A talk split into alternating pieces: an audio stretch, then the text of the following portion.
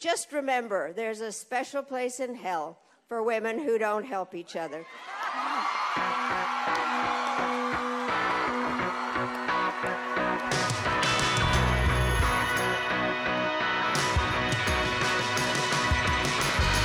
Welcome to A Special Place in Hell, the podcast where an aging Gen X author and a self hating millennial activist come together to thoroughly and conclusively solve our culture war problems with our combined wit, wisdom, and most importantly, lived experiences.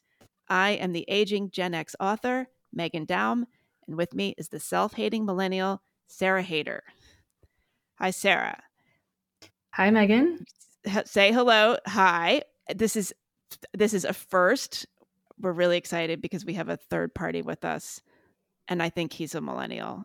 I'm not sure how self-hating he is, and that would be Mr. Kmele Foster. Hello. Welcome. Hello, ladies. Thank you for having me. Are you a millennial? Uh, Um, October 31st, 1980. Does does that count as a millennial? I think I'm right on the border. yeah, I think you're an old, elder millenni- millennial. Yeah. Yeah. Yeah. I mean, is Okay. I don't know if it's disqualifying. I hate millennials. So what does that mean? Well, you're definitely self-hating. that any, yes, anyway. that's true in so many ways. So, yeah, so that counts. So, yeah, and we just learned that you know nothing of our show, uh, which is good not. news. I don't even know who you people are. That's the no, you thing. don't know. Yeah. So, uh, but you, uh, did, I think you volunteered to come on. Did you win this like in a in an in an auction? Yes. Was this? I think this was like at your kids' uh, preschool fundraising auction. You like you raffle off a guest spot on our show. yeah. I mean, I have no idea what you want to talk about, but it's fine. I love to hear myself talk. So just got the uh, the monitor turned up really, really loud. Good. Good. We want we want a lot of feedback there. Okay. Well, Sarah, where do you want to start? Well, we should um, introduce Kmele a little. I mean, I presume Oh, everybody who's listening Oh. to this podcast knows. Yeah. Um, he does various things at a place called Freethink. Yes. I remember that part. True. And of course, Kmele is uh, one of the the co-hosts of the stratospherically popular Fifth Column podcast. What Mhm. else do we need to know about you? Um, I mean that's that's that's kind of it. I'm, I'm Kmele at Freethink. I'm Kmele Foster in public. I have various ideas about different things. I'm often talking about race and identity, um, and weird libertarian politics. On the board at Fire, I care a great deal about free speech.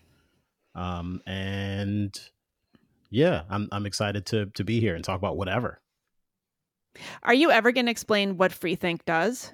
Freethink is a media company that tells stories about the people and ideas that are changing the world, people who are tackling the world's biggest problems and who ambitiously believe that they can actually okay, do something okay, okay, okay, okay. uh, Sorry, but what what is it really? That's it. What is it really? Are you? Ma- come- but that's like what?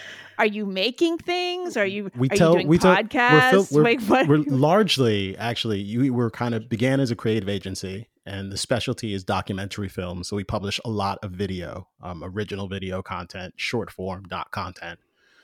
Uh, we also acquired Big Think um, in back in 2020. So Big Think has been around a little bit longer than us, but that brand had sort of languished a little bit in the sense that the brand aesthetic wasn't terribly modern when we took control of it. And we've been able to revive that and make it a little more exciting and stimulating. And uh, across the two brands, we talk to a lot of entrepreneurs on the free think end and on the big think side, a lot of authors and um, academics. So okay, so is do. there like a site? Is it a you? Is it a channel? yeah, like where do people freethink.com, bigthink.com. Okay. We produce stuff for Okay. other people um, in certain contexts. It's it's a lot like Vice meets TED. Um, it's sort of wired Mm. that that kind of thing. Um, but the goal at Freethink is always to be like, genuinely curious, optimistic, um, and not at all um, cynical. Oh, Yeah, I know. That's not. That's, that's, That's not our that's not thing. in our Not- lane. not here. Definitely not Sarah's. No. Sa- Sarah is so much more pessimistic than I am. That's one thing we've discovered in our yeah, conversations. deeply, deeply. Well, pessimism isn't cynicism. I'd say there's a difference between No. the two. Mhm. No. But uh, yeah, we feel like it's maybe a generational thing. Uh, I, I'm a little more optimistic because I remember how things used to be, hmm and Sarah has never known any other way Yeah. because Yeah. she's like 14 years old Right. and has and has seven kids And has so she doesn't get out much yeah so so yeah well we brought you on because we talk a lot about so our place is called our, our place our podcast is called a special place in hell Mhm. and that comes from the Madeleine Albright quote uh, where she's saying there's a special place in hell for women who don't help each other and we since we criticize women a lot on this show that's why that's why this is a special place in hell but we do talk about men and masculinity a lot and so we wanted to have uh, a male guest on to to represent Mm, uh, your side yeah, especially someone as masculine as me. So yeah, well yeah makes a lot of sense now. Yeah. so maybe maybe i mean sarah please jump in at any time but maybe we should just start by asking what do you think is the most misunderstood aspect of being a man? I was so glad that you didn't start by asking what is a woman. Um, felt like we were heading in that direction. well we're getting to that yeah, yeah. this is i know how to do this is an arc Yeah. an interview Well, when when the connection just suddenly disconnects, that don't be surprised. Um, the most misunderstood thing about being a man, you know, what's funny? Um, I I certainly appreciate the kind of fundamental nature of kind of the male female gender roles that binary um but i'm i'm so much like an avowed individualist that i don't tend to think much about those roles in a lot of context outside of like my two small children. Um and leah is four. She she is a girl um at least for now until she decides Mhm. otherwise. Cohen is a boy um he is five months going on six months um, and I think a lot about the things that I see from Leah that kind of seem traditionally feminine to me, um, and the the ways in which she seems to. And I know this this is somewhat controversial, um, but to my eye, seems to manifest these kind of like feminine, um, maternal instincts um, towards her towards her brother. Um, oh interesting i thought you were going to say she's emotionally manipulative no, not yet. Not yet. Not yet. She Yeah. doesn't have the sophistication for that. no Um, that starts at the moment it's just sort of rage. yeah Um, but you know, for me, I suppose some of the things that surprised me, uh, having recently, still, I think, still think about it as recent, anyways, recently become a father, is how much of the the stuff that I would have expected to be kind of the the female like maternal instinct like I, I don't know how else to describe like the way that I feel about my children and Mhm. the the various times I will catch myself just kind of thinking about some basic um interaction that we have and it'll kind of like make me feel kind of very mushy and teary-eyed and um I get emotional like a lot um and they are my raison d'etre and all of the things that I do professionally now kind of have taken on a different taint. So I, I think that there's it's perhaps misunderstood that men are supposed to be you know kind of stoic and removed from that sort of thing and um, to not be kind of emotional um, and and vulnerable in those ways. Uh, but for me and certainly for a lot of the men that i know like that's just kind of a part of our it's a part of our experience something that we in some cases need to try to talk about but i don't think that that's so uncommon for women either hmm hmm Um, so I have a question, and feel free to not answer this. Um, but- okay You know, so you Great become a interviewing father. technique. it's okay if you just like hop off. For, for- um, do you feel so? I, you know, after becoming a mother, I felt that I changed a lot, and you mentioned you felt that you changed a lot, and Mhm. you know, me and my husband, we discuss sort of from the perspective of the other how much, in what ways we've changed. Um, so, could you, did you notice a shift in your wife as she became a mother? That was surprising to you or different than what you expected, or was it was it kind of on board with with what you thought would happen already? That's an interesting question. Um,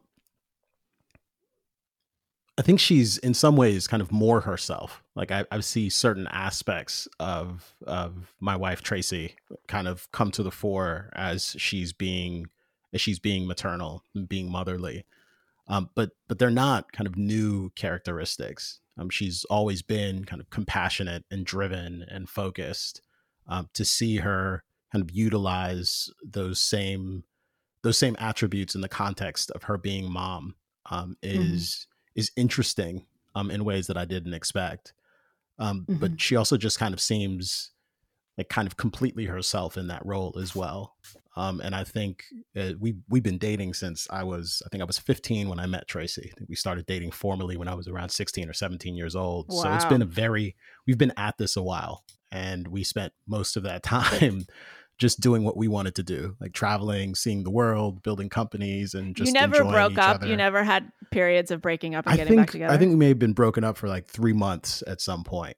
Wow. Um, like when you were still in high school uh, or college. as adults. It was college, and, and you went to the months is a same college. Did you did you meet in high school and we then met in the high school. college? I was a year ahead of her, so I graduated uh, a year before her. Um, and we had that kind of year apart, um, where I was at University of Maryland and she was still back at our high school. Um, but then she did come to Maryland, and we were we were there together. Um, wow. Yeah. Were you like a couple? Were you an undergraduate couple? Yeah. Like did you live in like an apartment together? well, no, I mean we Was lived it- on the we lived on campus. Um, but you know, there's it's kind of But like did you have a having an hou- like a apartment together. household? But were you like playing house?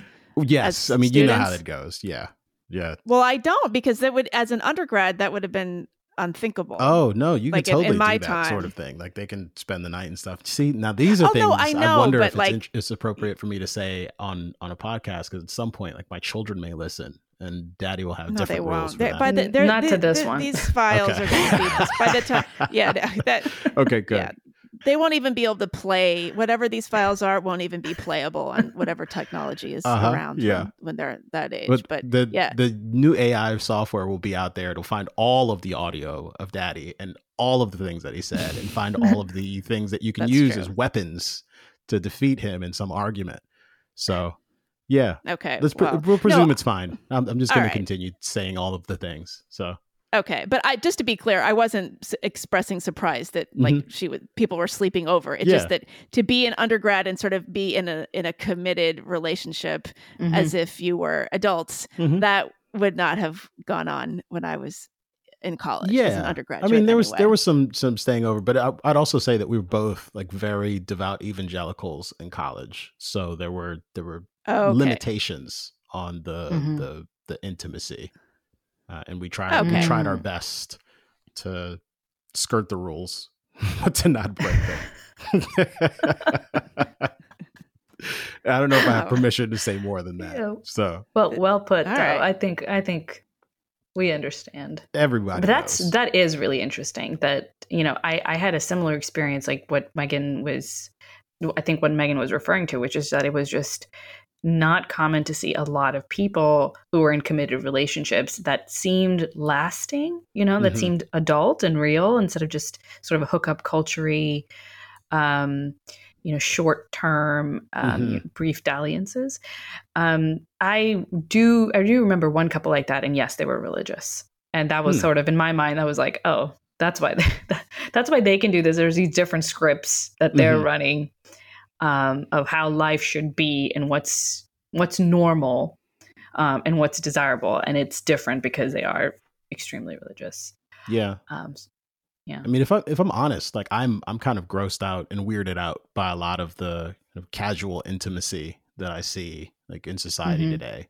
Like Mhm. I I've You never mean like when you see people making out on the subway? no no you're like, I, I mean like like oh I met I met a what if stranger. they're really attractive? no, I, that's fine. I mean, make look, making out and stuff is one thing, but the the the overnight like we met um there was a sexual conquest and i'm kind of thumping my chest i don't i don't even know her last name like it weirds me out i don't i don't actually know how to navigate that world i have no experience in it um if my wife and i were tomorrow to decide ah it's been fun but let's get divorced like i i don't know how to navigate oh, I don't recommend things. that. so I'm telling you. yeah i'm, I'm not interested um, yeah, no, I agree. I don't think there's anything. I don't think that that's.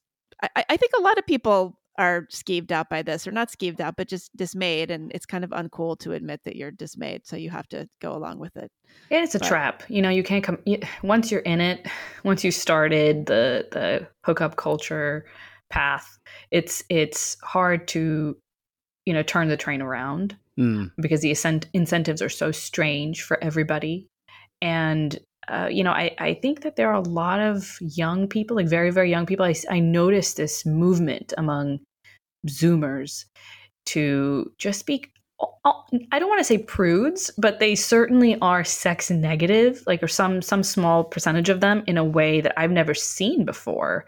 Hmm. Um, you know, especially it coming from like the youth.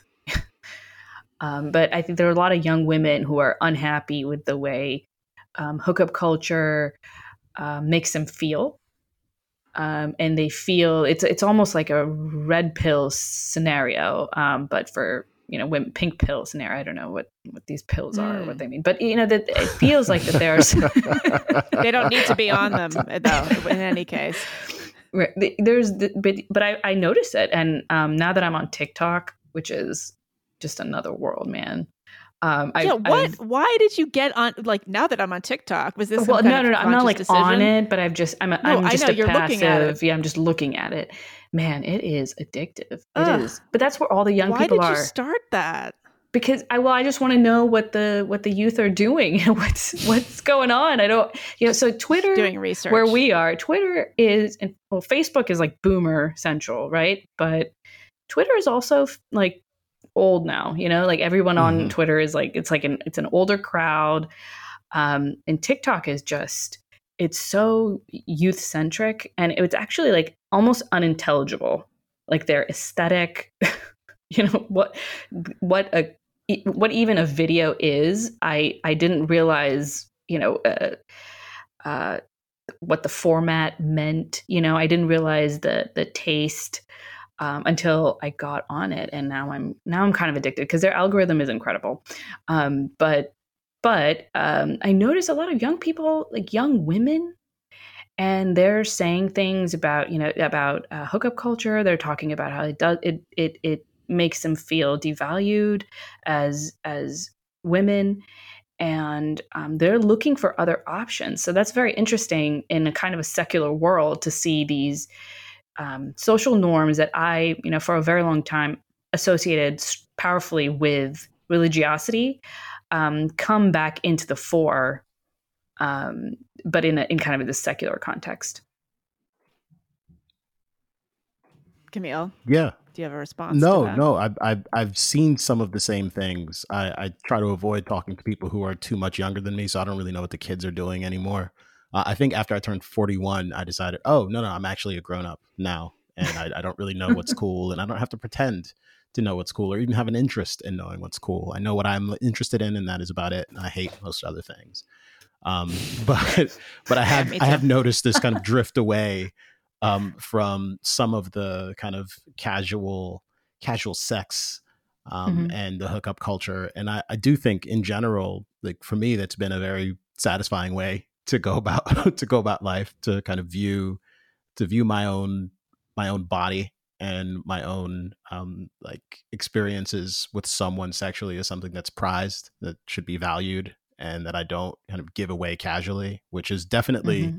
a result of my evangelical upbringing I suspect um mm-hmm. and my wife's as well um but is also something that I I think I used to teach a Bible study on on campus when I was in college, and I was a very very serious evangelical. And I, one thing I would say pretty often in those contexts was even if I discovered that all of these things turned out to be untrue, I wouldn't have any regret about the things that I've I've decided not to do about the way that I've lived my life. I just think that this mm-hmm. is a mm-hmm. better way to live, um, mm-hmm. and in many respects, that's true. Um, I think, with mm-hmm. the exception of um, having harbored enmity um, and contempt towards people who have lifestyles that are kind of decidedly different from mine.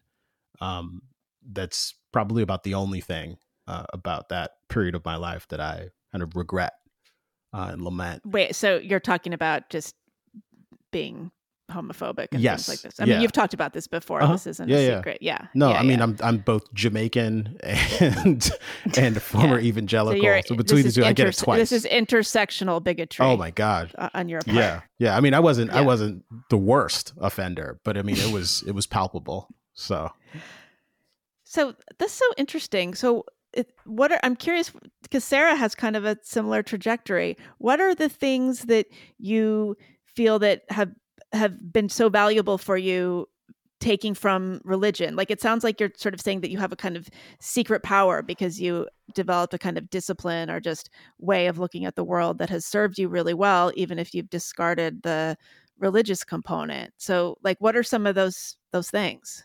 Um, I think having a sense of of purpose um, and uh, and orientation towards trying to fulfill that purpose, uh, a sense of a of a code, um, various various ideas with respect to just integrity and um, uh, honor. Uh, and respect for others, and a sensibility that you will be held to account.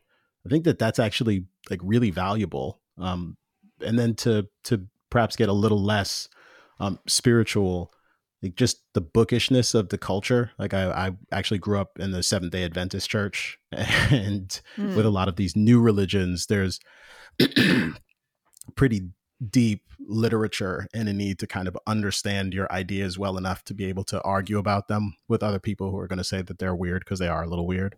So I read a lot Oh. as a kid um, and was encouraged to do that. And we would constantly have these really sophisticated, at least for the context, conversations about um, our convictions. So I think those are kind of some of the attributes of what was so valuable to me. Yeah, it's like a debate society you grew up in. Yeah, for That's sure. Interesting. For sure. Wow. Sarah, d- do you Yeah. have a similar You know, experience?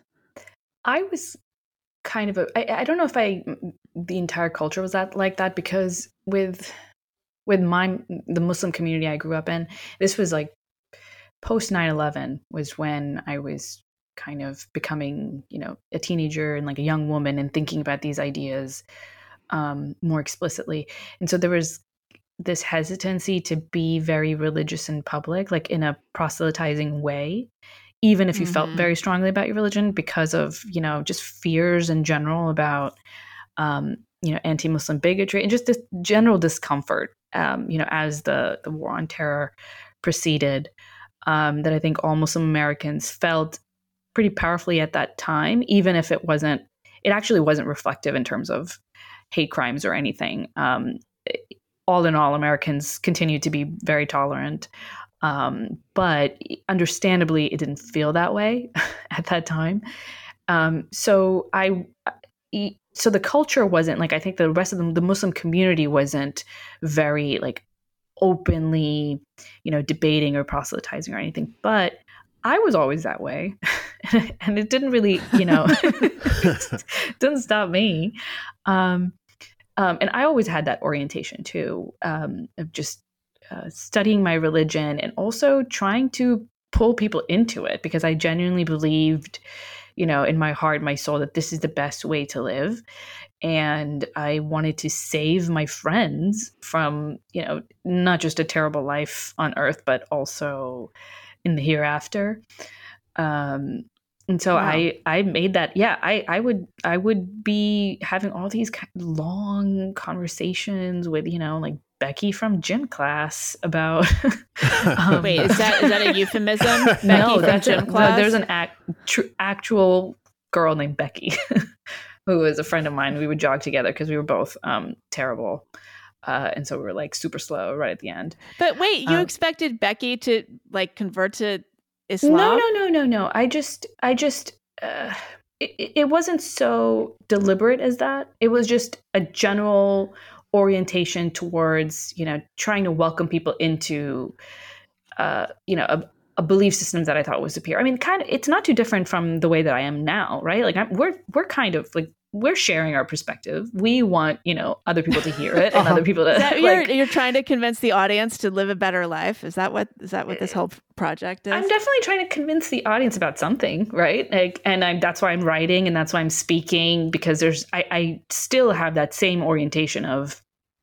trying to you know get my ideas out there and you know have them be challenged by the world and challenge the world by them, right? So, um, uh, so there's that still exists and that that orientation hasn't changed with me. What's changed is the the actual belief system. So i left islam um, and i became kind of i wouldn't say a militant atheist but i was definitely somebody who was very unhappy with religious belief and very suspicious of anything that uh, smelled like it could be related to religious belief for a long time and then uh, sort of I grew out of that a bit and I began exploring the idea that maybe, you know, not every norm that is adopted by religious groups is a bad one. And in fact, maybe the opposite. It's true that most of them are fairly good and fairly helpful for most people most of the time.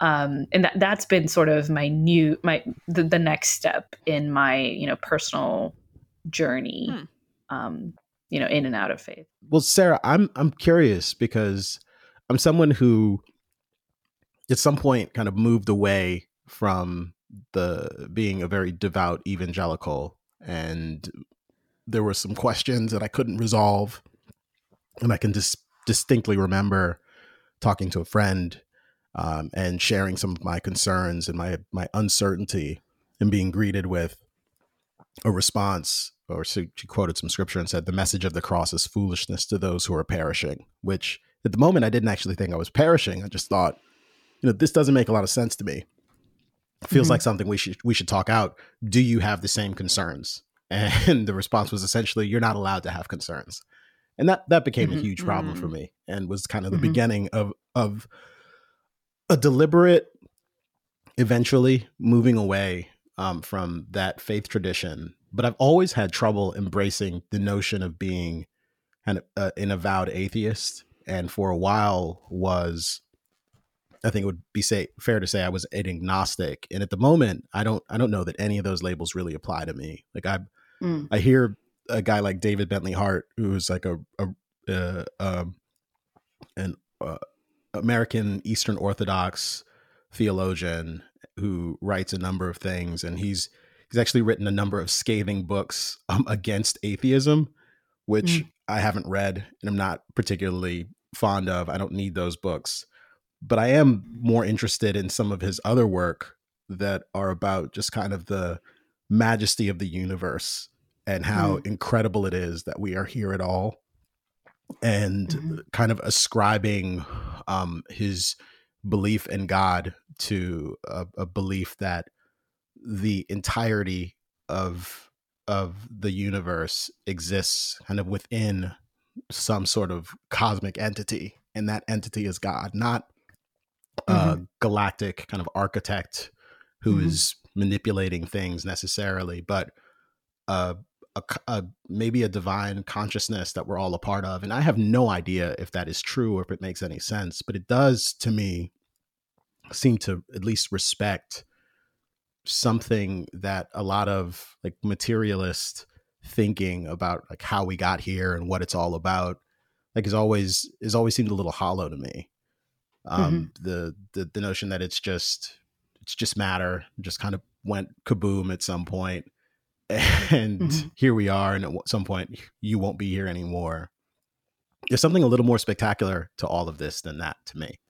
Um, and i don't Yeah. i don't need to live forever. I don't need to believe um, that that kind of someone is watching over me and is making determinations about all of the things that i might do. But i do have a profound appreciation for being here now and sharing these moments with the two of you and with so many other people. And um you know i'm i'm privy to the suffering that some people go through in their lives. And i i great i get that i'm very privileged related to that.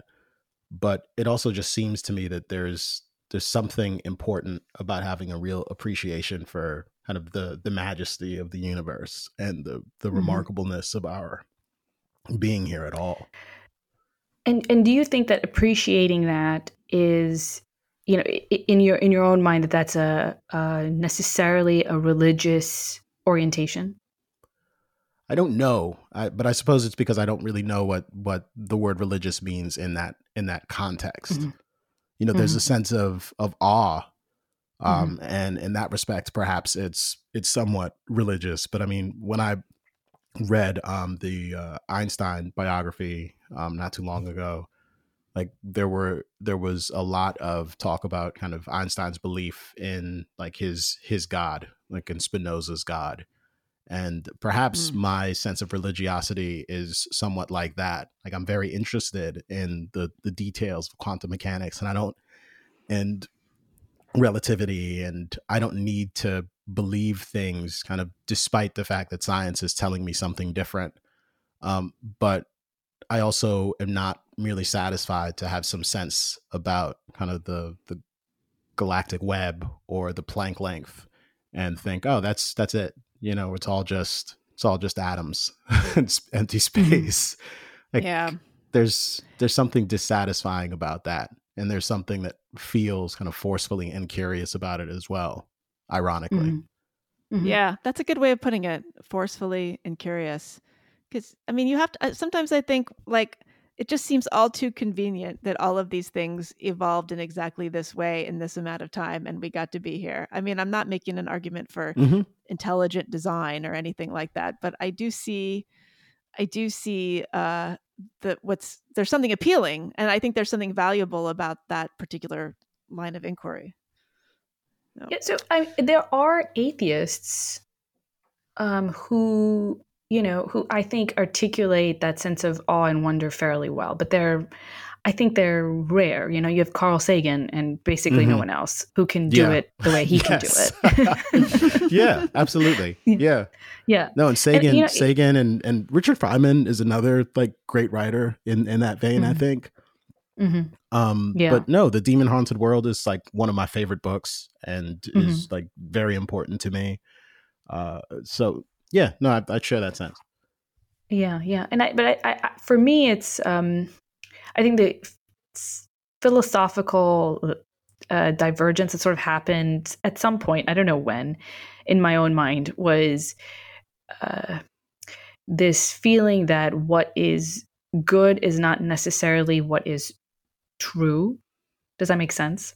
Like, hmm. or is that does that sound crazy? But in the sense go, that go on, well, that's like naturalistic fallacy. Are you talking about that? Something like that, but just I, I generally assumed when I was leaving religion, and it was, you know, I was encountering the, uh, you know, logical fallacies within, you know, my specific faith, um, but just claims of God in general, mm-hmm. and then, you know, the the claims that science was making about the origins of the universe and the development of you know humanity as like an, an organism and clearly that was you know true in a way that the religious version was was not true and so that that had a lot to do with my atheism and why I'm still an atheist in that I still think that there's a correctness um, uh, in in sort of this this atheist version of how we developed and uh, what the what the universe actually is. Um, but religion certainly gives it a meaning that doesn't exist in mm. in that secular sense and even even with um, you know amazing um, articulators of that stance like Carl Sagan I think there I I agree that there's something lacking um, uh, and and it is that sense of meaning, that sense of transcendental, like you know, appreciation of something larger than yourself, which is as a maybe a vo- moral virtue, um, something that is desirable in humanity, um, even if it is not quote unquote true, which is kind of a strange stance that that I'm at now. Um, I wonder if you have anything to say about that, if that's just gibberish to you. No, I think I think I understand. I mean, and and in and in truth, I don't have I don't have any um disagreement with kind of the the standard explanations for you know how we got here or what the cosmos is to the extent we have good explanations for that. But it does seem to me that once you get into the realm of oh well the reason why we have the particular kind of physical laws that we do is because we live in a multiverse and all of the things that could possibly exist actually exist and there's kind of an infinity of universes and it goes on forever and ever there's a sort of like waving of the hand in a mm-hmm. perspective like that where maybe that's right maybe that's true but it actually leaves more to be explained and not less um, mm-hmm. and i i'm not i'm not satisfied by that mm-hmm. it's actually an explanation it, it, seems to me that there's a, a sense in which once you understand like how little we actually know about all that there is um that it it leaves me kind of more kind of gobsmacked and yeah, yeah and yeah. curious about yeah. what it all really means than before. Mm-hmm. There's a mm-hmm. sense in which it's clear that you know the the Bronze Age thinkers who were who who gave us certain religious traditions, um, they couldn't possibly imagine just how spectacular and miraculous and strange the universe really is. Um, mm-hmm. and they they gave us something uh, perhaps that kind of pointed in the direction of um, of explaining what it what all of this is, but it couldn't possibly grapple with um, the the actual complexity that exists. But even now, you know, it seems to me that a lot of people's perspective, um, informed by materialism, like ter- tends to be like very reductive and mm-hmm. not at all like awe inspiring. And hey, it's just an accident. I mean, you know, you just happen to be here because of this this sort of cosmic blip. Uh, so it doesn't mm-hmm. really matter. and there's just yeah. so much about my experience that says otherwise. So much about the kind of mysteriousness of consciousness that says otherwise. I just find myself persistently amazed by the fact that I'm here and the fact that I get to talk to spectacular people like the two of you and that I have these these people in my life, my wife, my mom and my kids and it gets really kind of amazing. Um the the highs and the lows. How, how do you I'm curious Kmele if you have ever thought about how this kind of uh, resistance or aversion to thinking about what did you say the mysteriousness of consciousness how that maps on to i'm just going to say it the culture wars what mm. we're seeing the na- the nature of discourse now i mean you guys started your show in 2016 you talk about a lot of things but mm-hmm. let's face it you are interrogating the current mode of thinking and it's very much the opposite of awe right? It's hmm. very much not really engaged in the natural world. It's it's an entirely different system of references. And do you think that the, it's become almost unfashionable to think about the larger world because that is somehow not attending to like some kind of rigged up idea of a social justice project or i don't know i'm kind of throwing out a lot of ideas here but like yeah what's what's what are we getting wrong here? What, what's missing from people's lives that they've resorted to this kind of mindset?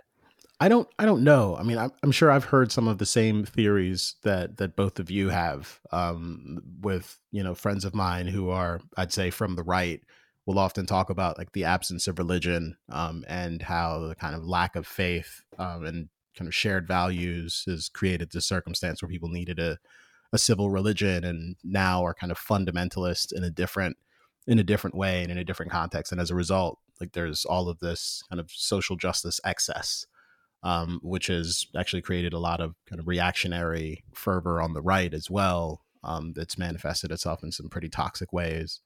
Um, i'm not i'm not really sure what the connection is between kind of uh, an appreciation for kind of the mystery of all of the things um, and uh, a fixation on particular kind of social issues and a, and a kind of fundamentalist approach to trying to address and, and talk about those social issues and even fight for them and advocate for them in the sense that you you can't deal with people who disagree with you fundamentally.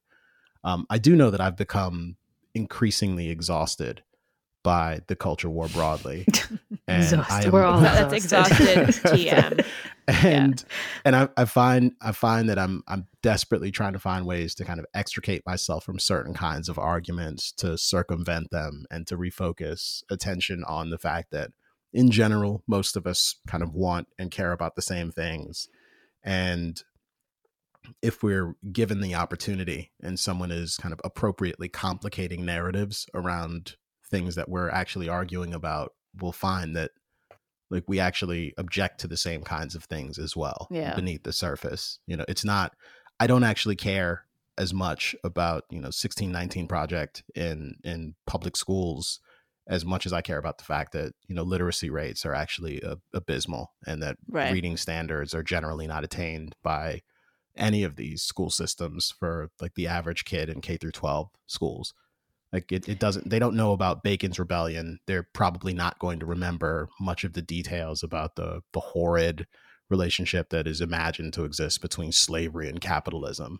Um, people mm-hmm. have these, these just kind of these guttural unctions when it comes to philosophy and politics, um, and kind of contending with that in a more honest way and recognizing the general inadequacy of a lot of the programs that exist. Yeah um, it seems to me like far more important. And I would just I would rather expend my energy doing that, even if it's even if it's kind of less viscerally appealing to mm-hmm. to people who are kind of desperately looking for cudgels to to beat the other side with. Yeah, well, I'm wondering how you sort of square that with what appears to be necessary to succeed in this current media ecosystem because leaning really hard into culture war stuff is how you build an audience it's how you keep an mm-hmm. audience mm-hmm. and you know you guys on the fifth column and you in particular i think have been very disciplined about not not going too far down those roads you you really are very clear what what any rational person's priority should be and what we really should be worried about you don't indulge you really don't but do you worry about how to just sort of keep going in this in this media environment or uh, do you feel like you've you're far enough along that you're not worried about this stuff anymore um because sarah and i talk about this on this show i mean this is a new podcast and uh-huh. we have a lot of conversations like should we have you know this kind of person on you know should we have this youtuber on yeah. should we talk about this kind of you know juicy clickbaity but maybe not so substantive thing for a while yeah. and it's a hard call yeah, I don't I don't worry about that stuff as much. And and it may be that I don't I don't really have to in that um I like I don't make my living doing the fifth column. Like I do that because because I want to. Um and there's like revenue associated with it, but I don't need it. Like it doesn't it doesn't pay my mortgage or anything. Um mm-hmm. it's it's gen it's genuinely me talking to people who I would talk to anyways for a couple of hours a week and other people get to listen in and that's fine and it's unfortunate in that we are kind of sufficiently on the same wavelength that we broadly don't have an inclination to get caught up worrying about you know certain kinds of cultural conflicts and can avoid them altogether. Um uh and you know beyond that you know am i concerned that by not giving folks the the red meat that they've perhaps become accustomed to or that they they're more inclined to want and, or that they're getting in other contexts um, I'm not too worried about that either. I mean, I, I think that there's probably always going to be an audience for the kind of thing that I'm interested in talking about and I'm interested in focusing on. I think it's also the case that a lot of people are actually growing more um, exhausted and annoyed yeah. mm-hmm. by a lot mm-hmm. of this stuff. And then a lot of people who have leaned too hard into it um, are going to find that they've they've kind of made themselves irrelevant. So I think it's far mm-hmm. more important to to talk about things that you actually genuinely believe are important and worth talking about and to to be open and candid with people um, and to be authentic. Yeah. Yeah. I i'm kind of split i think um because i do agree with you Kmele that it's boring. It's starting to aspects of it are boring. I mean i think that some of the gender stuff is is extremely interesting to me now yeah but, we can't get enough of yeah we can't. we, we're just yeah you know Um, uh, but but some of the the the standard sort of race talk, that kind mm-hmm. of thing, it's that is that is boring to me now, and I don't want to engage in it. Having said having said that, I still I have that warrior mindset, um, mm-hmm. that activist mindset. Like I still think that those ideas are unfortunately out there, and they yeah. are too prominent, much too prominent, and yeah. I, I haven't seen them recede too much in terms of um, in terms of of prevalence among a certain set of of people. In fact, I've, I've, i think in some ways they've expanded, and that's mm-hmm. very concerning. But that's because you just me. joined TikTok. That's because you just started. I joined TikTok. yeah, I mean TikTok is yeah.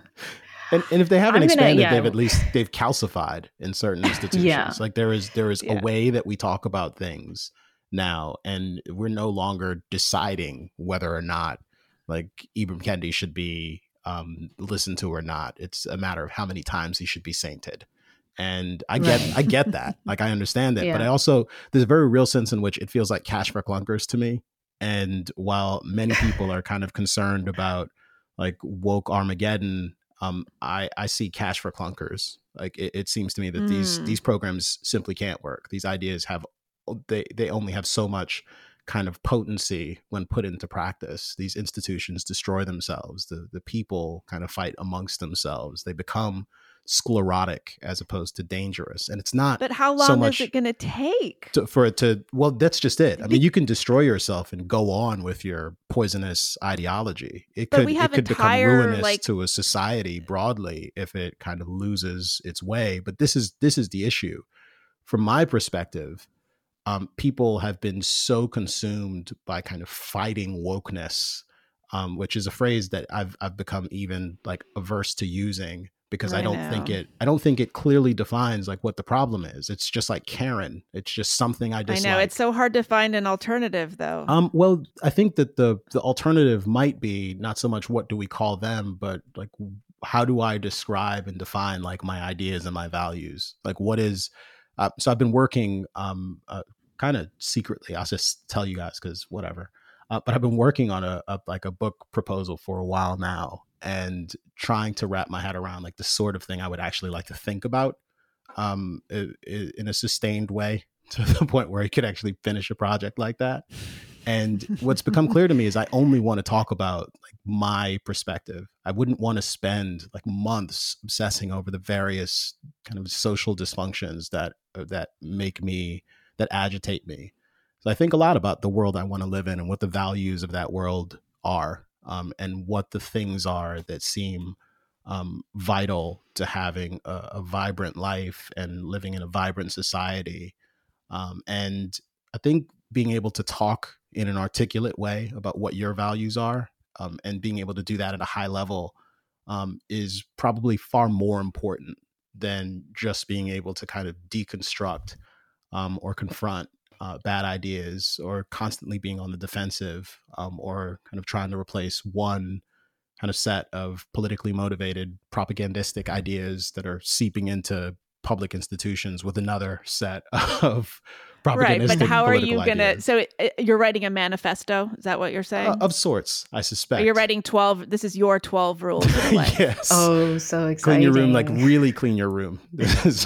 Yeah do a deep cleaning. Yes exactly. But but have you been to the dentist you, well i mean as somebody who has suffered through several book projects yeah. how are you going to do this without providing the context telling people what's going on Oh no, I think. I think I mean, we don't can, have to hash through your. I think you can do some outline. of that. I mean, I I, yeah. I, think about like Jonathan Rauch's um, uh, book, uh, um, the, the, Constitution of Knowledge. Not not Constitution of Knowledge so much. Um, I I liked oh, I like half of that book, Kindly mm-hmm. Inquisitors, mm-hmm. um, mm-hmm.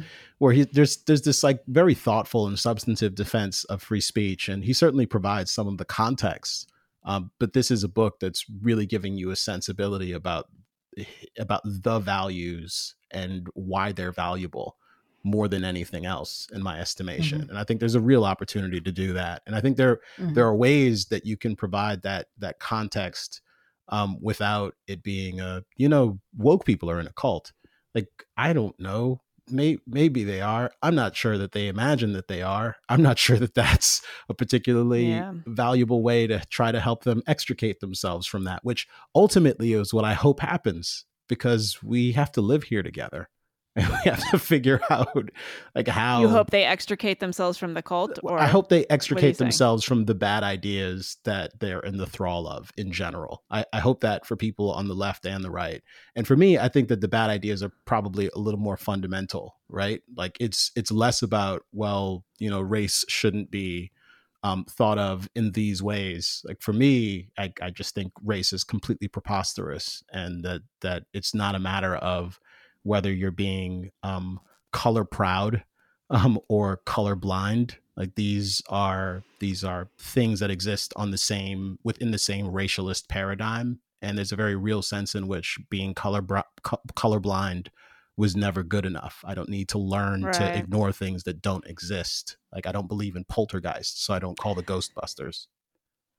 See, this is. I feel like this is where you get very utopian. Yes, Sarah, sure. h- h- I- how does you- this one needs to be, I, in my estimation. like you have to, you have to Sarah, how does for this something. sound to you? You know, I mean, I I see where you're coming from in terms, but I I think race r- race as a construct specifically is not. It's it. You're right that it's it's trying to capture something that a little bit doesn't exist, and then a little bit is a combination of a bunch of other things uh, that it doesn't sufficiently um, capture the edges of anyway. Um, and I also agree that this is a concept that we are leaning so heavily on when it should just be, you know, uh, you know, one of the we, we rattle off the many things that, that make up a person's personality or context or perspective, um, and maybe maybe race can be a part of that, but it, I I I, I tend to agree that it is.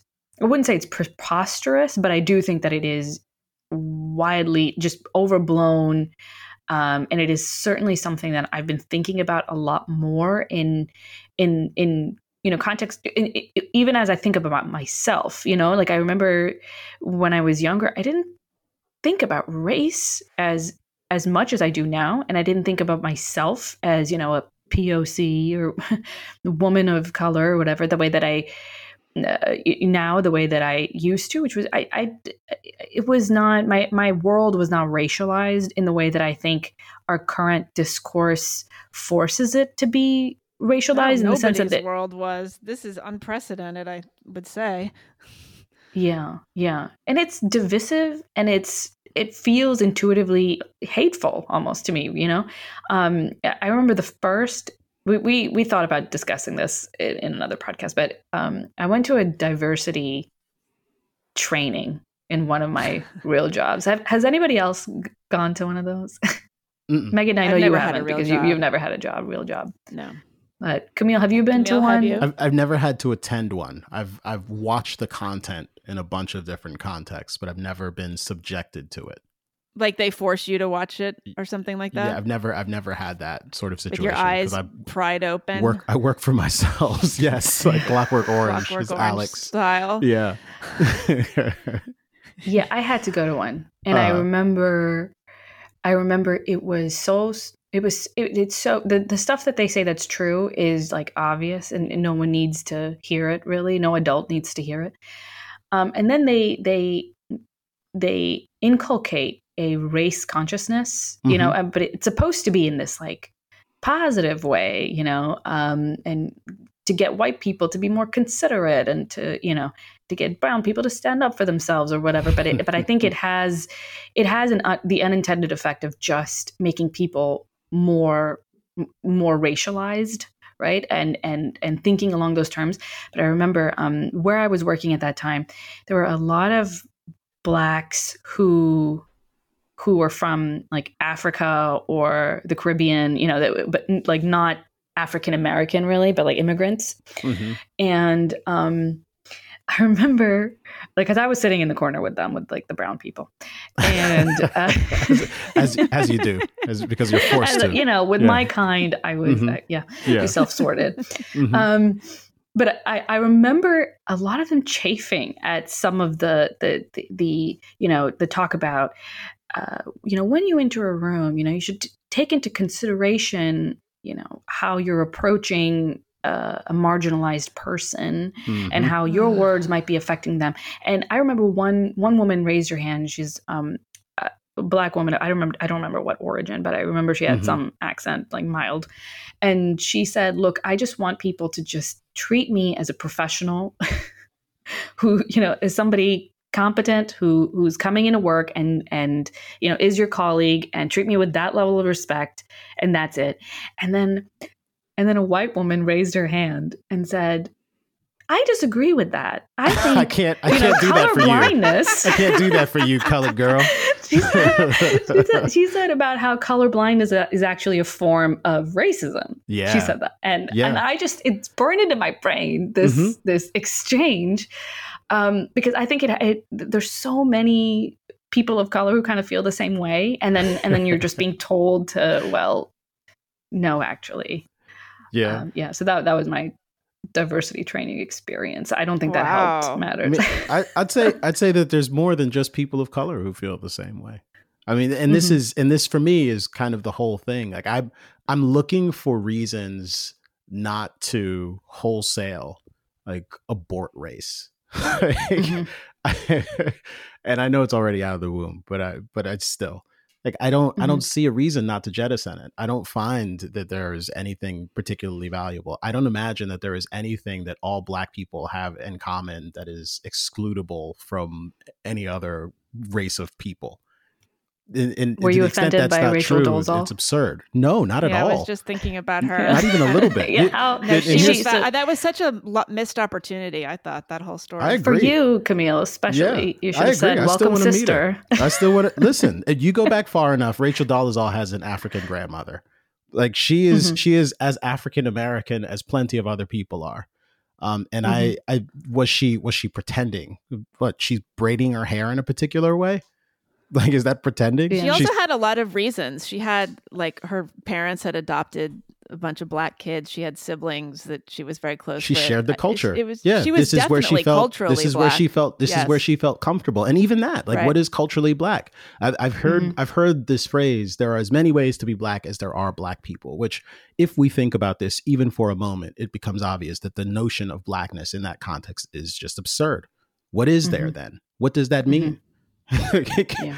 um, there and, right. and it and it truly is the case that there are these various communities. There's no black community. There is no kind of uniform notion community. of blackness, mm. right? It's like there's no gay community. There's no there's POC no community. community. This is there's a very real sense in which we all generally acknowledge, and there there are some people who you know race realists, but we generally acknowledge that race is a social construct. But we don't appreciate that race is also an ideological commitment, and we've mm-hmm. we've we've inherited this notion of human difference and we take steps regularly, knowingly and unknowingly, to reify it and reaffirm it in all manner of contexts.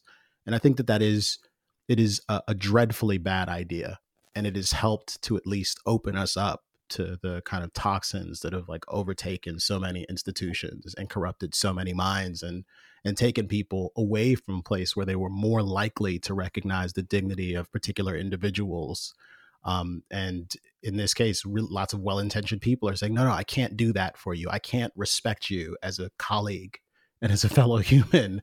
I have to, I have to regard you for your phenotypic traits first and foremost. And I don't think you, no half measure will do here. Like you actually mm-hmm. have to extricate the poison, and the poison is is the the racism, which is at it is that's the actual like base of the the notion of race. Like racism gives rise to race. Um, and. I think we have to extricate ourselves from that in order to make progress. And this is this is not kind of unique to to kind of race. I think one could take a similar sort of fundamental approach to a lot of prevailing social conflicts and ills, and actually make more progress by thinking about how to reimagine ourselves the way we relate to one another and the way we relate to the institutions that we all kind of mutually depend upon or at least mutually have to tolerate mm. yeah i, I want to um, pivot a little bit uh, because I know uh, we wanted to make sure we talked to you a, a, little bit more about being a father. Yeah. And actually, it's germane to this whole racial discussion because, like, I'm thinking are you going are what is your level of consciousness with respect to raising your children as black children Um, well, I, I certainly won't do that because they aren't. They're, they're And what does that mean? Yeah. And are you right? Yes, because you don't. And I, it, if people who people who are not familiar with you, it's hard to imagine. But you should, we should just say you are on record as not identifying as black. no, no, because it's Okay. it's a nonsense concept. I mean, I, But if are you meet me, you- you'll see you'll see that I have you know beautiful, not not quite mahogany skin. It's more almost caramel. Um, maybe a, the, the deeper deeper color of caramel. But again, to the extent you're interested in that sort of thing, I mean, the most important thing to note is that I'm just remarkably handsome and very good looking. Yeah, that's why you're. That's why you do an audio shape. audio only podcast. Well, All you guys. I do. I do TV about you. too. You know, I know you do. Yes. and I've got a really great camera. So if you guys wanted to see me, I'd be happy to turn it on. you can do that afterwards, whatever. Um, but No, we're we're, we're we, we got Sarah Sarah's Yeti mic is the, is the technical star of this show of this show.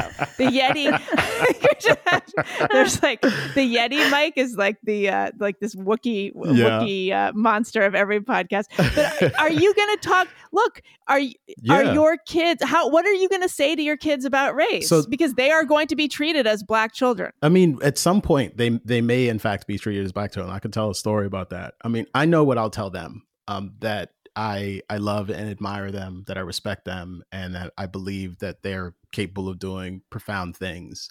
Um, and that their their value isn't something that they inherited from me or from any tribe. It's a, a function of of who they are as individuals. Um, they they they I will help hopefully help them to cultivate and to root a, a sense of their own self worth in themselves. Um, and to the extent someone tries to kind of race them, I would probably kind of Socratically interrogate that with them. like, what does that mean? Okay, but are, are what does you that mean? In- going in to? fact, I've already had one conversation with Leah, who's four and a half now, almost 5 Mhm. um, where I said um, we talked a little bit about about race stuff, kind of, in that we talked about color because she talked about Mhm. one of her classmates and she mentioned what color they were and at least tried to kind of describe it and said that they were brown. And I think someone else might have just, you know, generally described them as black. And we talked a little bit about this. And for her, it's just it's it's like height. It's like eye color. Um, it's not Mhm. terribly important. Um, I will say Mhm. though that when we moved um, cross coasts uh, on my daughter's first day in her new school, it was during Black History Month in February. And when we arrived at the school that day, there was this display that had been set up for Black History Month and this book that was facing outwards in the display. And the, t- the title of this store, this book was "Hey Black Child." And I remember her being taken So aback. they knew she was coming to the school. She was transferring that day. That was for her. and I was just Like, taken look what they put by out it. for you. And um, you know, I took my daughter back to this classroom, and it's interesting because it was her, her first day, and Leah can be a little reluctant in environments like that and in contexts like that, but she goes and she meets this teacher for the first time, and she just kind of latches onto her and hugs her um, because she was nice, and I was able to leave Leah in that classroom without her bursting into tears. She sort of found someone who was going to comfort her and who was going to look after her and felt safe.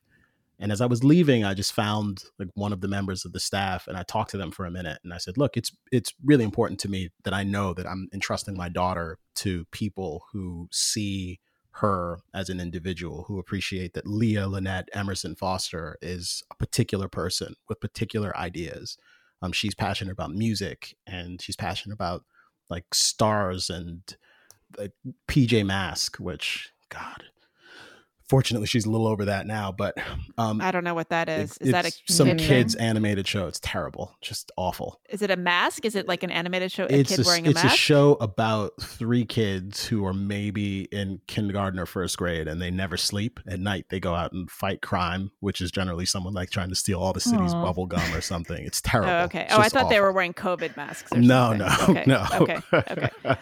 but you know, I, I had this conversation with them, and within a day, that book was gone, and within a week, uh, the display was gone. It was still February.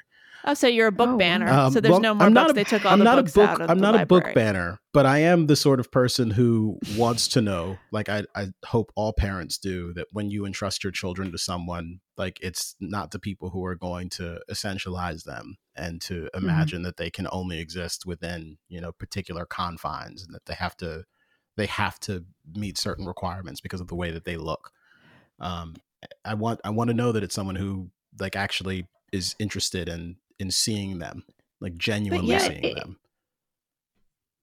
I think it's Go a little ahead, bizarre too, like a little upsetting to me that that you know everything that you're saying you could have, we could have changed the context and made it you know a, an actual racist school you Mhm. know in Mississippi 40 years ago and all of it all of that would apply that you would want you know somebody to be look it's so it's upsetting to me because I'm also uh, in a very progressive area of the world now and you know thinking about um, sending my children to school here and it starts it started to become an an extra thing that I have to think about that I don't want them to be racialized at school, but I presume that they I I presume that they will be because I'm racialized Mhm. by you know my my progressive you know neighbors and and uh, you know back when I was when I had a real job colleagues um, when they would be surprised when I would say things I was out of, uh, you know, type. You know, like when I was breaking that whatever stereotype they had in in their own minds about who I am. Politics is a big one. There's a there's an assumption of a certain kind of politics Mhm. um, with ev- nearly every progressive person that I meet. Um, you know, they will begin conversation as a certain way. I find that so annoying, you know, and and I mean, obviously, it's actually racist, um, but it, Yeah, it's, almost it's- more this annoying. Is the horseshoe theory. yeah, it's, this It's- is It's Yeah. more annoying because they're they feel like they're being very good people when they're doing it, you know, as, as opposed to just this dismissive attitude towards towards race. They're thinking that actually they're uplifting me and Mhm. um, being good to me in some way, doing me a service in some way. So I, I find that to be uh, one of the reasons I almost don't want to live in a progressive place anymore. Um, eh, and I struggle with that a little bit um, because it's uh, it's obviously a very complex situation, and there are a lot of things that go into where do you want to live and where do you want to send your children to school and what messages you want them to be exposed to. But that's certainly something new that I've been thinking about now, Mhm. um, and I'm kind of surprised to s- see myself, you know, thinking it. Um, but I did want to, you know, uh, I don't know if you had any anything any more thoughts about that, Kmele. Um, but if you don't, I have I've, I've got some plenty, more but we can go wherever you like. yeah well now so now you have a little boy as Yeah. well you have a girl Yeah. and you mentioned that you know she's sort of displaying these gender typical you know norms and so it's or, or behavioral Mhm. um you know it, it's it's interesting because we're just pivoting from that race race conversation Mhm. um, but there are so many ways in which the gender differences are real, um, or or, fe- or you know real in the sense that there's there's something there Mhm. um, about innately about somebody, um, and it's tough to navigate you know those differences in a climate that that appears to deny them in a way that they don't deny racial differences. um, you know, it's almost like the the the opposite of, of the approaches that we should be taking. On the other hand, I do understand why we've sort of gone into this denial phase um, when it comes to to sex differences, and um, um, in particular when we're talking about what a man can achieve and what a woman can achieve. But you know, I, Mhm. I'm curious. Um, you know, now you have a boy. Um, is this going to affect? Like, do, do you see yourself as being um, in a slightly different role for for the two of them for for your for your girl and for your baby boy or is that something you've not haven't been thinking about so far or Hmm. or you know what are you thinking about that Yeah, you know the role the role I think is the same at least so far. Um, I I know that when I first discovered I was having a daughter, for whatever reason, I thought I was going to have a son. Like, and I had particular ideas, and I think Tracy says when I when I first when she told me, I was like, oh, and didn't say much else, as opposed to like, oh wow, it's amazing. And I think it was more so because I just didn't have, uh, I couldn't imagine like what it would be like to be a girl dad. Um, and uh, uh, ultimately i discovered that i was i was not only like kind of just remarkable at it i loved it like it was great there was this almost instant intimacy with leah Mhm. and this just like very deep romance about like our our um, interactions and when I discovered I was having a son, I was actually surprised in precisely the opposite direction. I felt like I'd really optimized for this like girl dad thing. And I wondered if I could have that same kind of relationship with Cohen. Um, and um, unsurprisingly, I discovered that he gets here and it, it's like so much the same in many ways. Yeah. Like it's it's still like intimate and I, I kiss him frequently and just like it's it's amazing. Um, and Mhm. at the same time, I will say that, and it, it may be a little different because my mother is um, around now because of COVID. Like she just like for two years there almost, like she just was not around and couldn't be involved. And now she's here every day, like helping with him and has a relationship with him. Watching her interact with him and seeing perhaps a little more of myself as a baby in in my son, like imagining that more um, has Mhm. certainly brought some different things to the surface um, and makes me think a bit differently about kind of myself um, and but i don't think it makes me think any differently about my two children i will say that i, I definitely have had moments where um, i've thought about like gender stereotypes and how i don't want any anyone to imagine that there are things that leah can't do on a, on account of her being you know a girl. Um, i've never taken her to like a science program for girls or anything but i've i've always tried to to like open up the world to her and show her all kinds of things that are interesting to me um, in hopes that Mhm. it'll kind of be of interest to her or at least if it is that i can encourage it or not. And leah loves like rocket ships and she talks about being a scientist when she grows up. We went on a, a camping trip camping in, in quotes because we were staying in these beautiful places um, but we went to Utah and we went to go look at dinosaur bones and fossils and paleoglyphs. And she absolutely loved it when she wasn't having, you know, four year old meltdowns. Um, you used it's the funny thing about traveling with someone that young is you have these like brilliant moments you'll never forget, um, spliced between these these meltdowns that you're trying to manage. Sometimes at ten. Yeah, really. at That's night. ambitious. You went camping by yourself Yeah. with a four year old. Yeah, but again, it's camping, quote unquote. Um, but yeah, Was it glamping? But Yes, you still you can't definitely glamp with the four. She doesn't. But even that. she won't appreciate that. No. Not only does she not appreciate the the beautiful nature, she doesn't appreciate the five star. Yes. uh, well, I don't, I don't know about that. At some point, they come to expect it, whether or not they appreciate it. Like, there's a bathroom in this tent and hardwood floors. Like, that's the expectation. oh, oh, there's Oh, Daddy, well, Daddy works too hard you- to sleep on the ground. I'll tell you Um, that right now. But are you are you conscious of exposing her to these things because she is a girl? Because it's interesting because the way you're talking about this, hmm it's still something is rattling the house. Sorry about that. Um, it's are- are you aware? Like, I don't want to. I'm not going to give her a doll or a Barbie. I'm going to expose her to this other thing. Like, how much? Well, no, for me, I'm just giving. mind? I'm just giving her what's of interest to me. Um, what you're I've, into. I've thought about the fact that other people might do this to her. Um, but what I what I think about perhaps more than oh no, people are going to deprive her of things because she's a girl is her developing a, a kind of self awareness based on the expectation that people will kind of discriminate against her in different contexts and being too concerned about this. Like I've I've seen it happen with a great many people with respect to race where they become these kind of paranoiacs. And I think it's debilitating in a lot of Mhm. uh, profound Mhm. and small ways. And I would hate for something like that to happen to my daughter for for any reason. Um, but it does seem to me that you know gender is kind of one of those axioms upon which it could happen that I that I perhaps need to do a little bit of But do you think it's going to happen as much? So, like, Yeah. what so much of what this show is about Mhm. is looking at how overblown some of these anxieties are. The idea that women are in danger whenever they go out, the idea that they're going to be Mhm. discriminated against sort of by default in the workplace. Th- this is the kind of stuff that we look at. Yeah. So, like, Sarah, when you hear this, are you thinking like because i'm kind of thinking wow no like leah she's she can write her ticket like she is uh, is with respect to gender at the very least Mhm.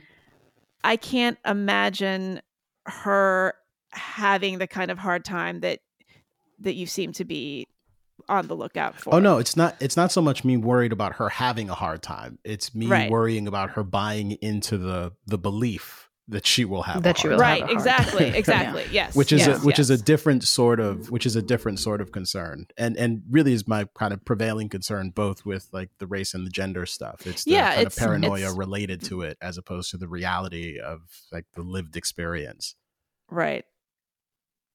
Right. I mean, I think there there, there is a sort of I, I- I get where you're coming from, Kmele, in that you can calcify those differences as well mm-hmm. um, by just uh, even that that helpful sort of girls can do math, you know, yes girls can do science, girls can do anything, Yeah, and then yeah. you sort of think Uh. like, wait a minute, who's saying we can't? Like, Right. Now that you mention it, I guess I can't. yes it's the double whammy of black girls rock which is kind of like are you serious i, I rock but, that? but Yeah. not for either of those reasons it's it's it's one of the it's a, actually i imagine a national program that has been designed and there are t-shirts and i imagine curriculums and all sorts of other stuff and it's just telling black girls that they can do that they can do anything Oh my there's also a black girls code which again is kind of Yeah. like well why would that be surprising Well, there's also there's girls who code. yeah i'm So, sure The, even black girls who code.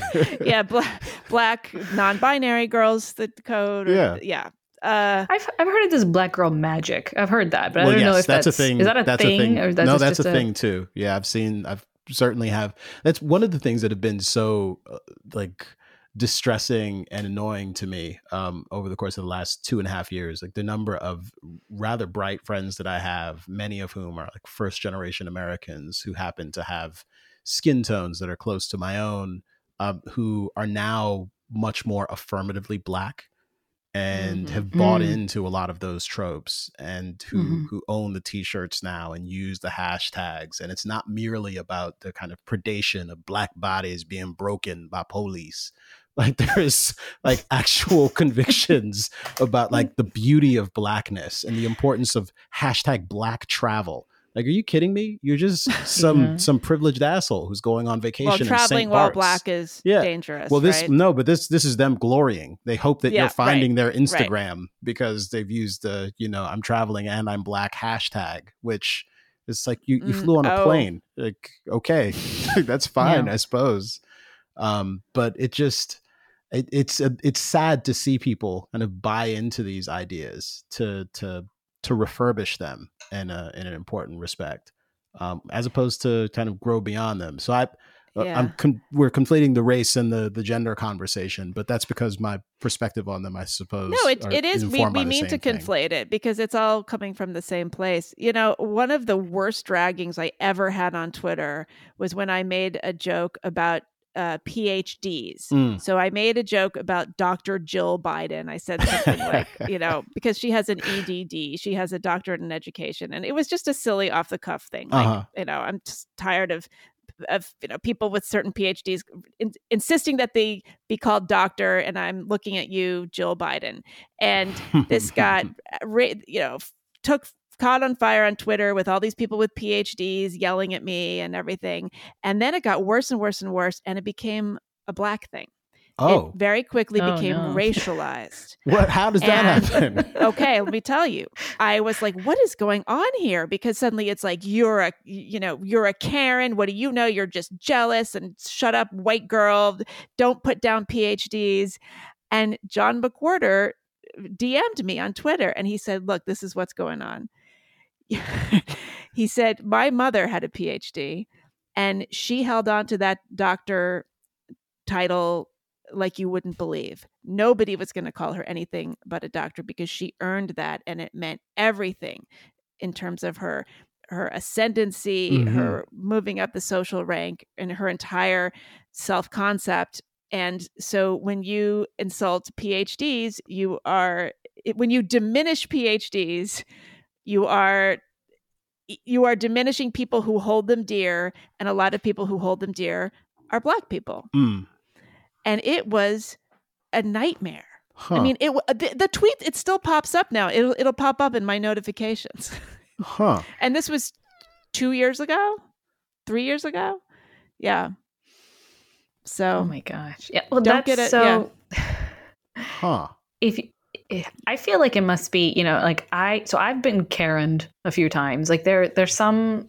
Sometimes I've had profile pictures where I guess it, I seem like maybe I'm not brown or something, or it's racially ambiguous. Um, and and then if I touch on race, then I get dragged, just dragged. Oh, because they think you're white. Yeah, yeah. And And, then I get, you know, shut up, white woman, uh, white woman, white womaning, and Oh. Karen. You know, like yeah, yeah. And it's it's so, um, it's it's such a dramatically different experience. You know, when you're talking about racial issues as a visibly like here I am, look at how brown brown I am. Mhm, Like obviously I'm I'm I'm a person of color. It's the Um, melanin you know- force field, Sarah. Yeah, Mhm. yeah, Yeah. yeah. And I, I I will still get, I could still get dragged by, you know, Black Twitter because you know they're Yeah. like more oppressed Yeah, than me Yes. or whatever. um, but definitely just the, just the color does slow things down or make it not as extreme of a dragging when it happens but I, I just i one time i had a thread about intersectionality now i think intersectionality is nonsense right and it, it- so I, it, I, I, yeah, I had one of those a too. mistake. Yeah. It was well, no, it wasn't a mistake. I'm glad I did it. Um, but it first it reached the people that I wanted it to reach, um, and then it, you know, you know how it, things like tweets like escape off into a different Yeah, it- they, kind they of, always sit there fine for like a week or so. Yeah, and then Right. and then they're in a different like social bubble, Yeah. and now something else is happening and you can feel it um, with the way that engagements shift and people don't know you and they're making all kinds of um, you know the, the, uh, you know pronouncements about what kind of person you must be and i just i happen to have a profile picture that i guess made me look white you couldn't really see my face i guess you saw mostly my hair and and man did i get karen just just unbelievable Karen, Karen, Karen, Karen, Karen for I don't know how many, like hundreds. Did you fight back? I muted it. I muted it because I just couldn't take it anymore. Um, but it was it was explicit racial abuse. That's what it Mhm. was. Um, it didn't affect me because it wasn't really actually targeted at me. You know, I'm not a I'm actually not a white woman, but it was bizarre and it was strange to experience. And I felt, you know, I, I was I felt lucky you know I, I felt like i'm privileged to be you know a woman of color who can so i can come into these issues and speak openly um and not get not get this kind of karen treatment so i'm sorry about that Meghan i um i can empathize well, that's why actually. that's why yeah. I have you. That's why we do this show together. yeah i'm her shield You're yeah. Otherwise, I would it's a have race. had It's no a race Pokemon. Actually, is, Yeah. is Yeah. how it works. Yeah. race immigrants what what else yes. I Ex-Muslims, she's like really, talk I about really Muslim wish stuff, you. I really wish you would be like trans. Gay. or- Yes. Yeah, yeah, Gay. that's not the even one. gay. we're missing Yeah. It's that not too late. you know but that's on you trans you have to pick that one up because i'm picking i'm carrying a lot of Yeah, labels and i yeah, think it's that's time for you to You're come doing out a as lot of- queer You're doing a lot of uh, emotional labor or pr- identity labor. Yeah, that's true. I'm just. I'm. I'm like. Yeah, I'm super boring. I. I've, I don't even have any sort of disability Mm. or bad back or anything. Oh, that that'll Um, come with time. Yeah, I'm old. Actually, my category is that I'm old. um wow well we've had you for a while. Is there anything um we we we were gonna talk to you about porn because we talk a lot about on that show but it's uh, on, we talk a lot about that on this show but uh yeah, we do, but not like Yeah. Sounds like- explicitly. we're not like we're not like d- discussing the yeah, details like of what are you, like pornography. what what do you prefer or you know, what kind of thing, What am I like, into? your, your, your What are you Pornhub into? yeah. preferences I think porn. I Yeah. think porn is bad and wrong. I do, don't do you think that attention to- well i mean because we have this dichotomy and we've talked about this Mhm. with there's a hypersexualization of the culture Mhm. there's pornography everywhere there's hookup culture which seems to be pretty pervasive and then at the same time we have generations coming up that are having less sex than ever. Mhm. so is that something that you have thoughts on? You're you're in a little bit of a you, you have an interesting perspective because you're sort of you're sitting you're, you're you're perched above us you know look, looking down because you are not yourself immersed in this culture or having to negotiate this right now Yeah, no, but I but I have I have young children, so I'm I think about them growing up and becoming kind of uh, fully autonomous adults, and eventually having intimate sexual relationships with people, and I hope that they find fulfillment and happiness. and that Oh my God, my parents would never have said that about me. By the way, well, that's I'm, I'm saying I hope they find that. fulfillment and happiness in all ways, Right. And being able to imagine, Like even that when I was in my twenties, my mother would never have well, said that. I think Yeah. for well, no, here so here's some sort of gender bias. It's easier for me to imagine like my son becoming that as opposed to my daughter, like kind of this fully satisfied and realized person in an intimate way. Um, well, because it's harder Really? for women to Yeah. be satisfied. Much- though. That's it's- interesting. much easier for me to think about that with respect to myself. And it, it could be because I can relate to it in a different Yeah. way, but also, I I, mean, I'm sense. pretty sure like most men are kind of wired in a slightly different way than most women when it comes to these things. Um, and there's just a lot of like intimate predation that takes place. You mean it's going to be easier for him well, to no, no, I'm find satisfaction? I'm I I'm, think that I'm worried more about the the predation. I'm worried more Oh, about I like I the men Okay. who who are only interested in the conquest and not interested in relationships and the possibility of kind of being hurt in those circumstances or kind of buying into a particular a particular cultural narrative that says, well, I can be that way too.